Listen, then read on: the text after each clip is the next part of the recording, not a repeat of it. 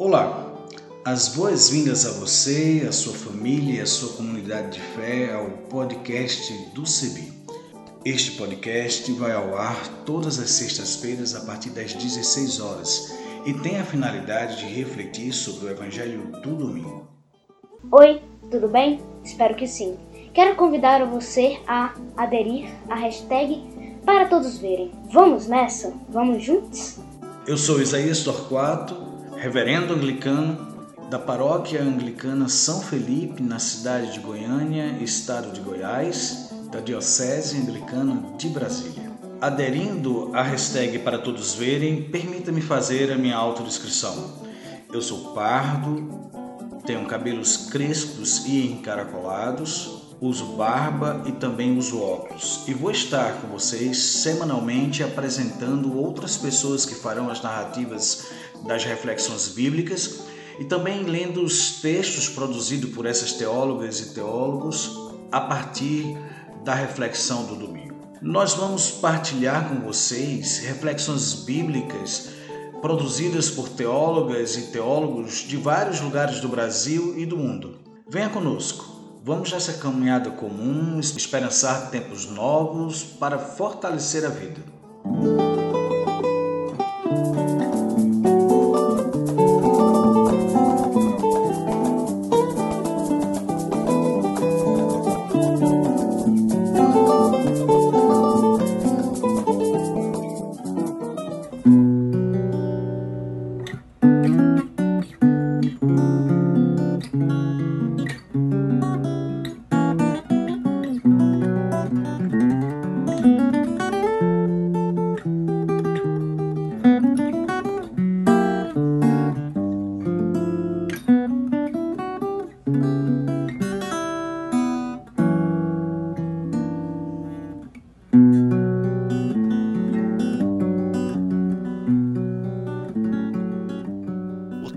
Usaremos como base para esta reflexão se encontra no Evangelho de João, no capítulo 16, versículos 12 a 15, que diz assim: Ainda tenho muitas coisas para lhes dizer, mas vocês não poderiam suportar isso agora.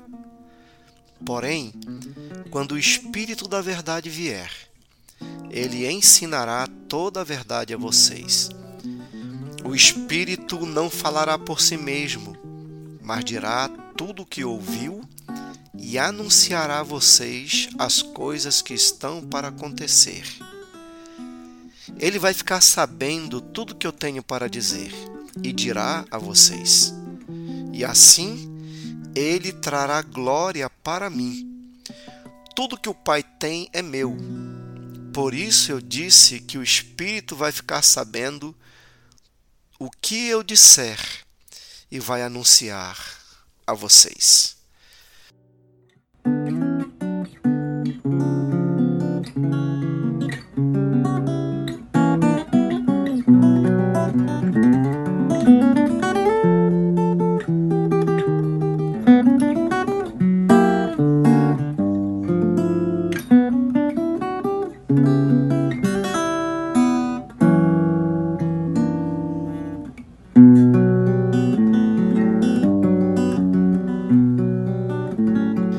Quero nessa reflexão tratar de uma temática muito especial e que tem tudo a ver com a nossa relação com a vida e com Deus.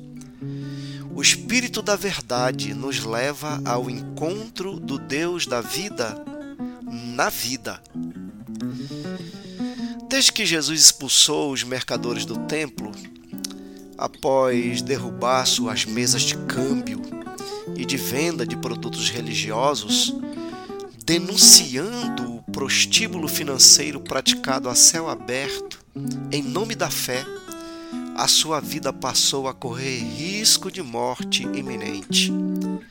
O profeta de Nazaré entrou na mira das autoridades religiosas de Jerusalém, que, em nome de Deus, violentaram limitavam a fé do povo, impondo a religião do medo, da punição divina, caso os fiéis não cumprissem o ritualismo religioso imposto pela tradição.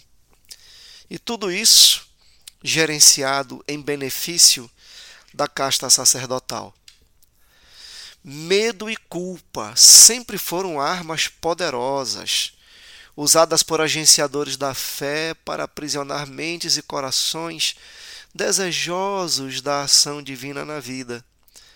Jesus sabia como funcionava a máquina religiosa de moer gente, usada para sugar até a última gota de vida dos seus fiéis, para no final beneficiar as castas que agenciavam a fé do povo. É contra a coluna apodrecida do fundamentalismo religioso que o nazareno bate de frente e por isso sabia que o fim estava próximo. Sabia contra o que lutava e estava disposto a ir até as últimas consequências para tornar seus discípulos e discípulas homens e mulheres livres, como Deus é espírito livre, cujo amor por cada ser humano é incondicional. O mestre da Galileia sabia que a mente cativa a rituais e doutrinas religiosas estão subordinadas a leis e tradições que nem sempre respondem aos problemas e inquietações humanas do presente. Como ensina a comunidade joanina, não adianta derramar vinho novo em odres velhos ou tentar remendar roupa velha com tecido novo. Assim, assim como não adianta tentar usar tradições ultrapassadas para tentar responder aos dilemas e desafios que surgem no tempo presente. É assim que funciona o fundamentalismo religioso. Tenta sempre fazer das suas leis e costumes a resposta para todos os problemas e perguntas do presente. E a arma usada para subjugar as pessoas ainda é a mesma: o medo e a culpa. Com o agravante atual das fábricas de fake news industrializadas a toque de caixa no interior de alguns templos religiosos. Jesus rompe com a cultura moralista do templo que tanto mal fazia ao povo. Uma cultura que excluía, perseguia e matava em nome de Deus.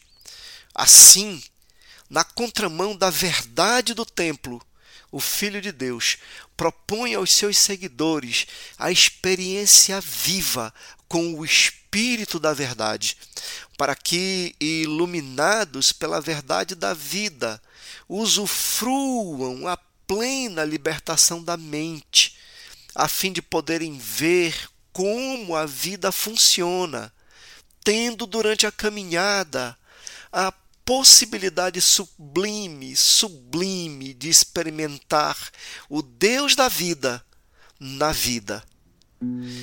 Não nas doutrinas ou rituais religiosos, mas na vida, na comunhão com os outros, na experiência da luta, na busca pelos abandonados, pelos pauperizados, pelos precarizados, pelos esfarrapados do mundo, nos quais Jesus disse que seria encontrado.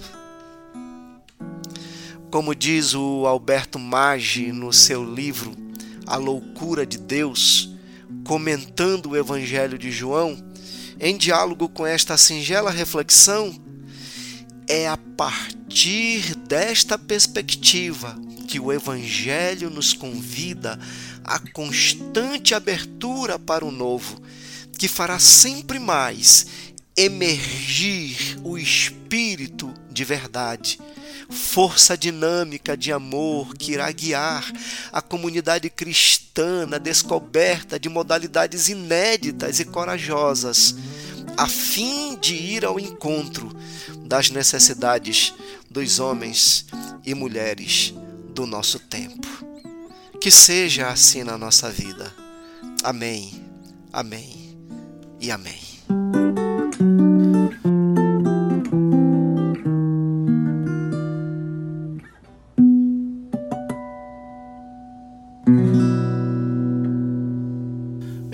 Pastor Leno Andrade, sou casado com a psicóloga Paula Ramos e temos duas filhas lindas, Edna Paula, de 17 anos, e Isabela, de 13.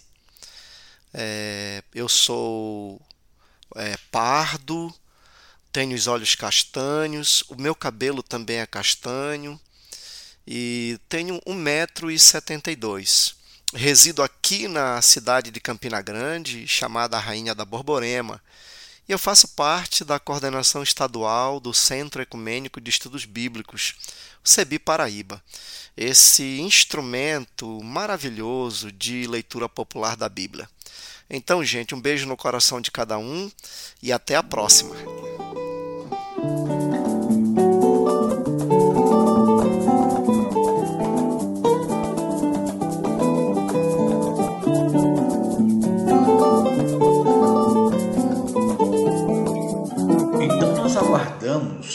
As suas sugestões, colaborações. Entre em contato conosco a partir das nossas mídias sociais, no Instagram, no Facebook, em nossa página na internet, cebi.org.br, por nosso telefone. Entre em contato pelo 51 3568 2560 e pelo WhatsApp 51 99734 4518 e também utilizando a hashtag podcast do CEBI. Até o nosso próximo encontro. A trilha sonora que você acabou de ouvir é a canção Olha a Glória de Deus Brilhando, de Zé Vicente, e também a canção Desça como a Chuva, da irmã Agostinha Vieira interpretadas pelo violonista Remo Stockholm Jr., da cidade de Recife, Pernambuco, e o design sonoro desse podcast foi feito por mim, Isaías Torquato, e a direção geral é da Coordenação Nacional do Centro de Estudos Bíblicos, CEBI.